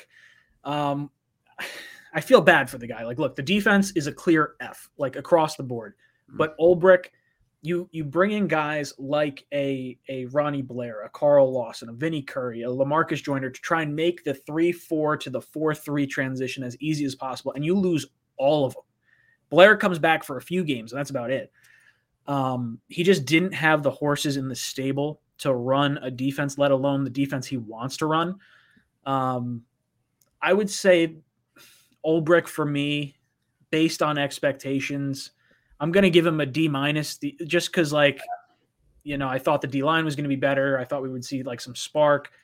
And maybe that's a little bit harsh and maybe some other people want to give him an F. I get it. But like I'm not giving up on Ulbrich after this year because of all the issues that we had and the lack of resources we put into that side of the ball. Remember, 2 off seasons in a row, we have not put any real high priority free agents or draft picks into that, except for the Carl Lawson, the Vinnie Curry, the Ronnie Blair, and the LaMarcus Joyner. And then you trade away, you know, Jamal Adams and Leonard Williams, both great moves, but also removing talent from that side of the field. So for Ulbrich, I kind of give him a little bit of a pass. Maybe it's an incomplete for him more than a bad grade.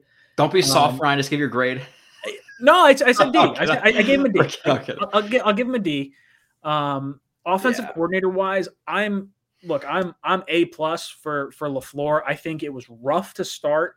We saw him with Flacco, with Josh Johnson, with Mike White, and the offense played well. I think all 3 guys were over 300 yards, if I'm not mistaken. I could be off on that with Flacco. And then Zach Wilson coming back from injury, having John Beck on the sideline with him, having LaFleur up in the booth. So maybe split it like this. Maybe LaFleur on the sideline, D-, LaFleur in the booth, A+. I would say A+ from LaFleur because I genuinely think he's the best offensive coordinator that we have had. It might. You better say the right name. I'm curious. What? I said you better say what? You better say the right name. I'm curious who you think the last Jets' best offensive coordinator was, because I have a really strong opinion on this. Okay. Oh, God, best. I'm only saying since I've been watching. So 32 years. I'm 32 years old. I wasn't saying in history. I'm saying like last like good OC the Jets have had. I would say, I mean, look, the year with Decker and Marshall is hard not to like. I really liked, was it John Morton? Yes, that's the answer. I love John Morton. I really did. I thought he was great.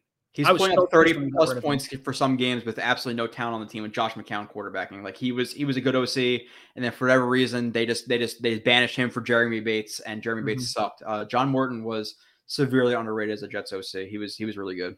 Want to know a little inside secret as to why Jeremy Bates was brought in? I don't know if I told you this. Something about like they had an agreement if he came back or something like that. It was a phone call the year before. But how do we know this?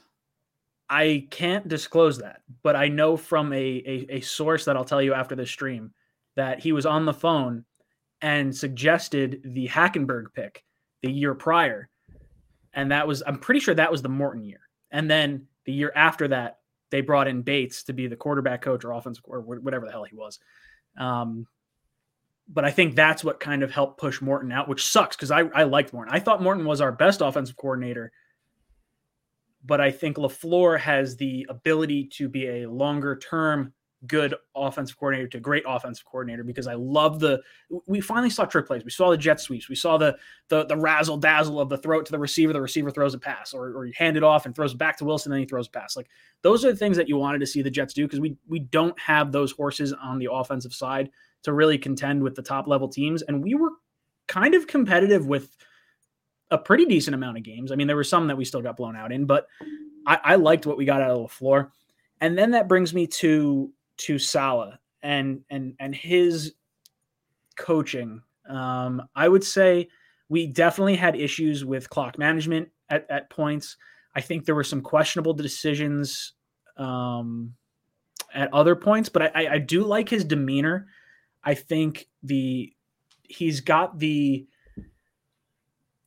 I don't know. I think when there's certain coaches like an Adam Gase that you look at and you say like, okay, I don't think he earns the respect of the guys in the room. Like, I think the guys in the room for Saleh look at him and he's a strong guy. He's a good looking dude.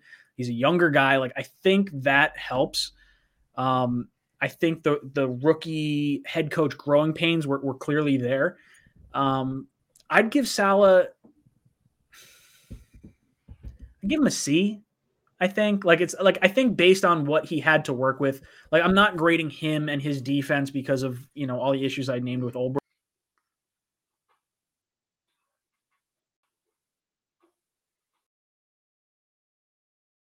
Well, hold on. Let me go back on stream. Bam. There we go. Sorry about that. Okay. I would say I'm encouraged. Can you hear me? I can hear you. Yeah. Sorry, okay. Everything just like clicked. One thing, Ryan, after you do this too, because I don't care how many hundred people are watching this. I got to admit this. If I don't go to the bathroom, I'm going to have to piss my floor and you're going to hear it. So I'm just going to the bathroom for 2 seconds.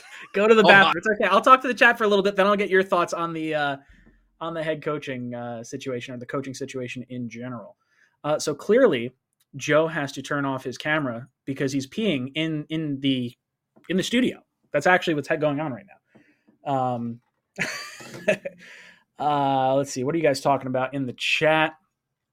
Streamlabs.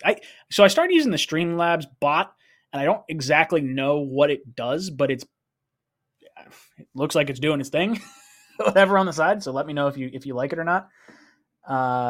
NY Jets, Florida, Ryan, man crush on the floor. Yeah, you know what? I like good offense, and it's been a really long time since we've had it. So bite me. Jam Stasher says Jameson Williams hurt his knee. Did you guys see that? I didn't see the play. I heard everyone talking about it. I hope it's not an ACL because I really, really like Jameson Williams, and I'd be really upset if we're just losing more and more guys that we could potentially take at 4, at 10. Oh, Green Bean. Green Bean's in the chat. What's up, dude? ADK Jets fan says, wash your hands, Joe. Jeremy says, ask Joe if he likes hot sauce. For those of you that don't know, Jeremy's going to do a spoonful of what's the name of the hot sauce? Some kind of crazy hot sauce. That's really good. Jay Oak says Ryan said Salah was cuter than LaFleur. No, LaFleur's a babe, dude. Chick magnet. Oh God, this is what happened. I wind up getting you guys sending me clips of stupid stuff that I say. Joe sent me a clip the one time. There he is. Joe's back. So you look at it. Joe sent me a clip the one time. I don't remember exactly what it was, but it was I still have it. I could find it by the time at the end of this stream. I could find that if you want me to. Oh my God. Well, it's probably, if we go back through our text, I'm sure it's in there, but it's it was a fuck, marry, kill situation. And I know exactly what it was. It was, no. I would F Bill O'Brien, I think was the, I'm pretty sure it was Bill O'Brien was the name that we were talking about. Cause I want to say it was Adam Gase, Bill O'Brien. Oh God, who was the other head coach? It was 3 different head coaches that we were doing fuck, marry, kill for, and that was I was not on that show. I don't think I was on that one. I wasn't on the show. That was my Monday show. I think I was talking about it, and you came on the Tuesday show and you clipped the portion of the Monday show and sent it to me, and I was like, oh damn! I was like, I didn't even really realize that, and we were having a good laugh about it. All right, Joe, I want to get your thoughts on the coaching staff from special teams, defense, offense, and head coach. What are your thoughts? Oh, hold on. Now he's got to pull it up. I just found it. Found it. Hold on. Now you got to show it. Yeah. Oh yeah, of course I'm going to show it. And usually the thing, I'm sorry, I think we're friends enough at this point where I could take over a little bit. Cause usually on my stream, I'm like, yeah, I got to go piss, guys. But here I was sitting here, listening to the whole coaching thing. I was like, do you think it's 5-10 more minutes? How long are we going to talk? We can talk for another 30 minutes. I got to tell him. I just got to do it. Dude, it's cool. I told you the Green Bean story. Green Bean's in the chat right now. Yeah, so this is, I don't know if you could. You can see it clearly. You can see that? Oh, yeah. I don't fuck Bill O'Brien. Oh, you got to put it next to your microphone. Oh. I don't fuck Bill O'Brien. I would fuck Bill O'Brien. I'd fuck Bill O'Brien. Oh, damn it. So yeah, coaching staff, I guess we're going to go through the entire group. The Ulbrich, listen, I get the whole thing about him, not having the horses because, Huff was out and Lawson was out and Q was out for some games and he had no linebackers. He had no Joyner. He had no, May for a good amount of the year. He didn't have corners. With that being said, should we be the 32 ranked defense in the league? Should we be one of the worst, if not the worst, Jets defenses of all time with considering numbers? No. So D- from him. And I think he adjusted a little bit, moving Hall around. But the defensive line, I want to see him two gapping more with Fado Kasi. I get we were 4-3 penetrating front, but there's plenty of there's plenty of talent on the front where you could adjust a little bit hybrid fronts like the Pats do, where you can play a 3-4 and a 4-3 principles at the same time. So he didn't adjust that. And people are going to bitch regardless. Yeah, we don't have the horses. This is kind of for Ulbrich. We run man coverage. on third down. People, oh, we shouldn't run man coverage on third down. We run zone coverage heavily against the Falcons. We get ripped up on zone coverage. Why are they running zone coverage? Like it you're never going to win when you're bad. We don't have the talent. So while I think he's a little bit too strict to his schemes at times, he didn't have help. But with that said, we don't deserve the numbers that they put up this year. It was terrible. There was plenty of games the teams are putting up 40 plus on us. There's games, the Broncos game early, the Pats game early, where they're beating us so bad they don't need to put up points. You know, so how many points will they have put up if they actually needed to? So this defense was historically bad. So D minus F, like it's just, you know, regardless of the talent, it's you cannot excuse that. LaFleur, B+, A-. Beginning of the year was not good. End of the year was great. So probably A-. Some of his schemes, you know, like there are some plays where you have some handoffs, fake handoffs and jet motions going into the same spot in the field, which is that and OC is really like, that's talent dependent. Like, is that players screwing up that concept in terms of, you know, a jet sweep and a fake handoff going in the same way? Just doesn't really fake out the defense. You had multiple times where a flat route, a bench route, whatever it may be, and an over route are going to the same spot. So you can kind of cover it because it's so condensed with one defender. Is that the players or is that the scheme? You know, it's like, there are some questions I have about, you know, that I would need to see like them coach it to really judge that, for all sides of the ball. So there are some questionable things that he does. But overall, like, we saw great creativity. We saw the offense clicking with backup quarterbacks. We saw the offense clicking with Zach Wilson later in the season. So I'll probably say B+, A- for LaFleur. And we can go through. There's so much shit with coaching. And then Salah, yeah, like a C+. You know, I think he's okay. There are some questionable decisions with like timeouts and things like that, and like nothing I can think of off the top of my head, you know, right now. Mm-hmm. But I thought he was good, and I think people kind of overlook the whole sideline antics. You know, people are like, oh, my God, you know, he's not screaming at his players when they're down 10 to 45. Like, what do you want him to say? You fucking suck. You suck. You suck. Like, what is he supposed to say? Like, what are you supposed to do? But the people don't give him credit. Like, I think it was Michael Carter. Michael Carter made a big tackle. Eccles made a big tackle against the Bucks, and he's like high-fiving him on the sideline, like right after the play, like coming onto the field, getting aggressive. You saw him being aggressive with the refs a little bit. So I think at first he was a little bit like caged in, like he wanted to be like, okay, I'm a head coach now, like thinking like I need to be a head coach. And I think after the first like half of the season, he started to realize like, I'm just going to be myself. I thought he was a little bit that more on the sidelines, which is a positive. And managing the team, managing guys' expectations, being the overall like manager of the players and kind of like the overseer. I think everybody spoke about him really highly. Everybody respects him a lot throughout the league. And I don't think he diminished that in any type of way this season. So I think he meant to exceed my expectations. So he gets a C+. There were some things I didn't necessarily love he said in the media or things like that. Again, going over examples of 9 weeks ago is kind of hard. But yeah, C+ for him, D-F for Olberg. It just is what it is. And then probably a B+ for LaFleur. So I see in the chat, A+ for Middleton, undefeated. Another good one is Tony Oden, in terms of how they're playing. The last DB coach who I always had problems with, like people loving, you know, Bless Austin, I always have problems with something, but like Oden over, I forget who the last DB coach was, the guy from the Rams. I forget his name off the top of my head.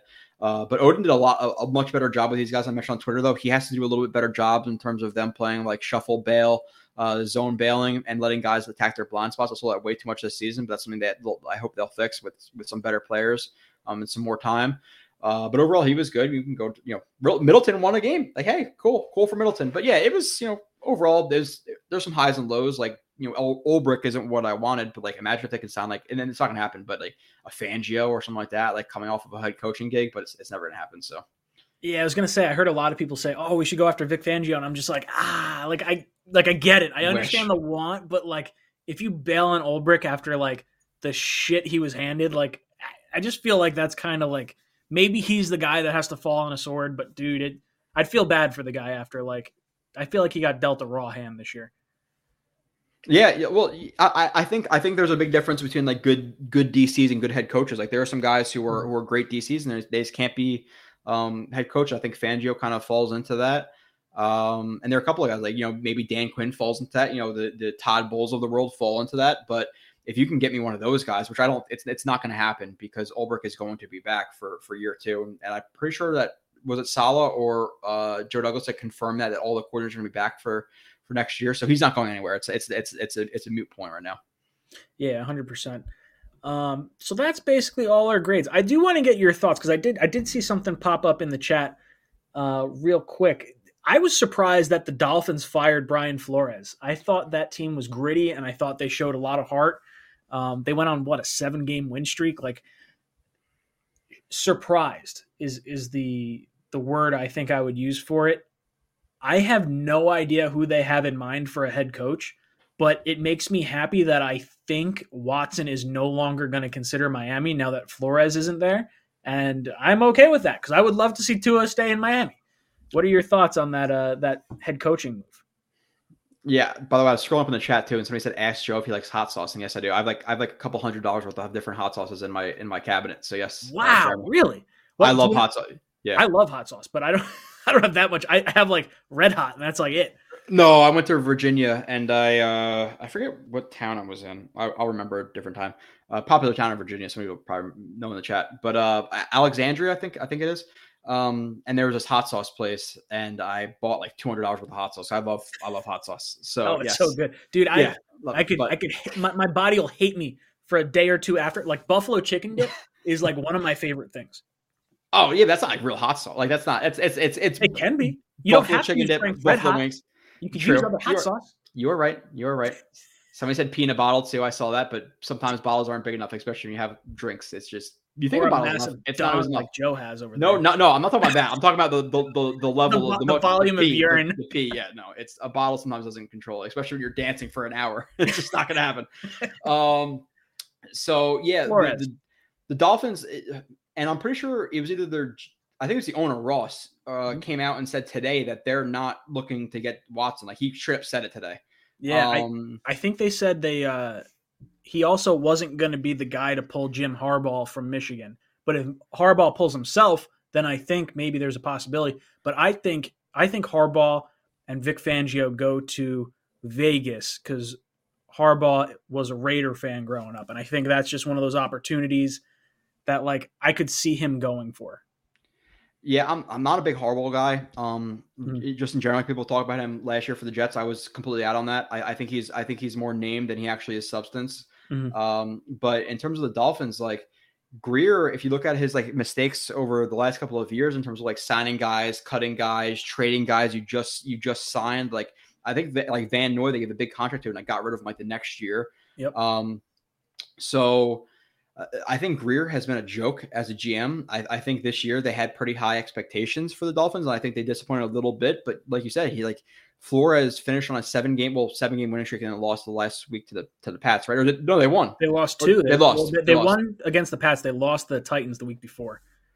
Okay. Yeah. So, but overall, they finished the season really strong, I think. And based on what everybody's saying around the league, Flores is a really respected head coach. He's going to be one of the top candidates for the job for any other team in the league right now. So I'm ecstatic about it because I think the Dolphins had a really good head coach who coached one of the top defenses in the league with not a lot of talent on their team, minus the cornerbacks, which were really good, and Holland stepping up. But I thought they just fired a good coach, and I think they're trending. At first they were upwards. I was nervous about Flores. I was nervous about anything Tua. Obviously Tua is disappointed, but now they're back down to being kind of a joke. So I'm ecstatic about it. I think he's a good coach, and now they're going to hire. I wish they hired Harbaugh because again, I think he's more substance. I think he's more bark than bite type guy, and I think he'll kind of bring in a clown show too. So, but obviously it's not going to happen now apparently. So, yeah, I think it's a mistake for them, but great for us.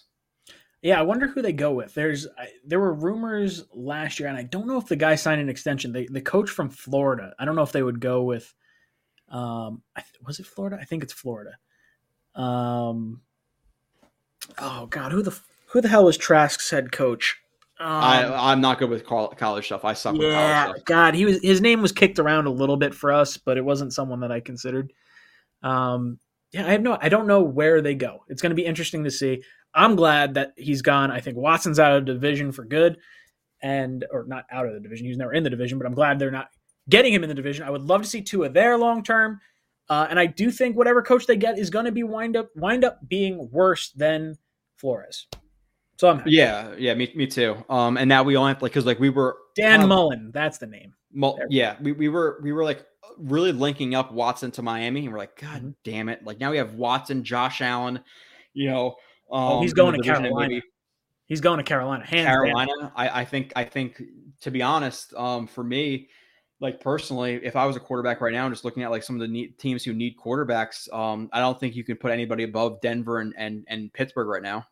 Pittsburgh has a lot of talent, really stable organization, and Denver has a ton of talent. Like look at Matt Rule and they're getting rid of Joe Brady, and they have a lot of questions in Carolina right now. And did you see him answer the question about Darnold? This I didn't see it, but Rule is in. Like Rule was someone I wouldn't have been shocked if they decided to like move on from. They asked a question about either like Darnold moving forward or picking up his fifth-year option, and it's like a 30-second clips, and he was like, he said probably for 15 seconds. He's like, it's a decision that we all came together on, and it's already done. And I was like, yeah, they're not happy with Darnold. You know, it was good job trading a second, a fourth, and a sixth for a guy who absolutely sucked. It was all over the film, but people didn't want to listen. So he's terrible, and they're going to be stuck with him. And they passed on Fields, they passed on Mac Jones. So good luck with that, dude. So Watson. I don't think Rodgers gets moved anymore. I think he winds up staying in Green Bay. I think Wilson, Russell, if he's traded, I think goes to the Giants. Watson to Denver makes a lot of sense. Dude, you know what team could really use like an elite level quarterback that I think is kind of almost knocking on the door, but they're not going to do it? And that's the Browns. Like I think the Browns are in a weird situation with Baker Mayfield, and I don't hate Baker, but if they got someone like Watson, that team is friggin' loaded. I hate Baker. I do. See, I wanted Baker that draft. I was like, oh, dude, I was so bummed when they took him one. Then I was happy we got Sam. That's like another example of like more bark than bite. He talks a lot of shit for not doing a lot of things. I know as a Browns fan, with him in his rookie year doing all the commercials he did and talking all the trash he did, I wouldn't be happy. Mm-hmm. And I was in the position, like even before the season, they talking about him getting an extension, like, oh yeah, give him an extension, give him that big extension. And I was not on that board at all. And you're looking at a team, I know he's injured this year, but you're talking about one of the top 10 offensive lines in the league. I would say the best 1-2 running back punch in the league with Kareem Hunt and Chubb, like they're both starting level running backs, like legitimately a solid receiver group. You had OBJ, you had OBJ, Landry, you have what's his name? Higgins? Higgins is on. No, there's another. I think it's the other Higgins is on Rashad Higgins, maybe is it? Or maybe I'm wrong, but I think it's Higgins on the Browns. So you have Hooper, you have Njoku, you have a stout defense that's absolutely loaded, and the fact that they finished 7 or 8 and 9. Did they finish 8 and 9? I think it was 8 and 9, whatever it was. Yeah, 8 and 9. They're really, really disappointing. So, for them, if they can land a quarterback like that, they're the most ready team. You would probably, in my opinion, it's probably Browns, Broncos, Steelers right now in terms of the best three teams who need quarterbacks. Colts are probably up there too, but they're not going to get away from Carson Wentz because he's a big deal for next year. He sucks. Carson Wentz is terrible. Like I was watching that game, I had a parlay on him too. And in my head, before I put them in my parlay, I was like, I can never trust. There's like two things, a couple teams and a couple people I don't trust. Wentz is one of them. And I was like, I don't trust Wentz at all. And I do not like betting on division games. I rarely do it. Mm-hmm. Bet on Wentz and division game, got screwed in a parlay. And I knew I shouldn't have done it. So what kills me is the whole, like, if the Jets were to have lost to the Jaguars now that everything's all shaked out, we would have had number 1 overall. Yeah, it is what it is. You can't really predict that stuff. Like, oh, they both won and all this stuff. And I was more on the fence in terms of like the win versus loss. Like I get the whole win aspect. I didn't get it with Gase because nobody's gonna be back next year anyway. But like now that it's Wilson and Michael Carter and McCarter II, all these guys, like, okay, give them a win. Like I'm okay with it. You know, so it is what it is. Maybe now they get Hamilton at 4, and he's much better than Hutchinson ever is at 2, you know? So like, you never know how that stuff works out. So. Sure. Guys, we have reached the end of our stream. We gave all our grades. I'm going to link timestamps if you're just tuning in later on down below on the first pinned comment, or I guess the only pinned comment. I can't have two. So that'll be down there. I'm trying to hide my burps right now as I'm doing this. Joe, thank you so much for coming on. If you haven't seen Joe before, Joe is part of Jets X Factor. All the links for Jets X Factor and Joe's Twitter are down below in the description. Make sure you follow him. He'll be on the show. He's on basically once a month here. Joe, thank you so much for coming on. Let everyone know where they can find you and let them know what you got going on. Yeah, I see Jeremy saying he's going to eat a tablespoon of some type of really hot sauce. I have this. It's like the end, and it's Carolina. It's like all Carolina Reaper and something else. That's that I had. That's just the one in Virginia was like a challenge, and I got a shirt for it. It was like progressively hard, and the last one was the end, and it was like all Carolina Reapers. Ridiculous, but I did it because I'm an asshole. There you go. So yeah, Jets X Factor, the film reviews. I talk a lot of film and stuff on here and reference it. Just go watch it. If that's up to you. If you want to learn about the players, I feel like that's the best way to actually know them is to watch them and really learn about that stuff. So Jets X Factor, find me on there. Joe RB 31 on Twitter. I'm gonna start. I kind of leaned away from doing a lot of stuff on Twitter because I hate Twitter, but I'm gonna start putting a little bit more stuff on Twitter and interacting a little bit more there. And then other than that, follow the live streams I do on Thursday night, usually at 6 o'clock. And then, Green Bean, I'm going on Green Bean show on Thursday at 8 o'clock, 8 to 9. I'm going to be on Green Bean show. So check out that too. I love it. I love it. Guys, thank you so much for flying with us tonight. If you're jumping out of this stream, make sure you hit a like on the way out. I love your faces. Joe, thank you so much for coming on. My name's Ryan. I've been your pilot. This is Jets Talk signing off. JETS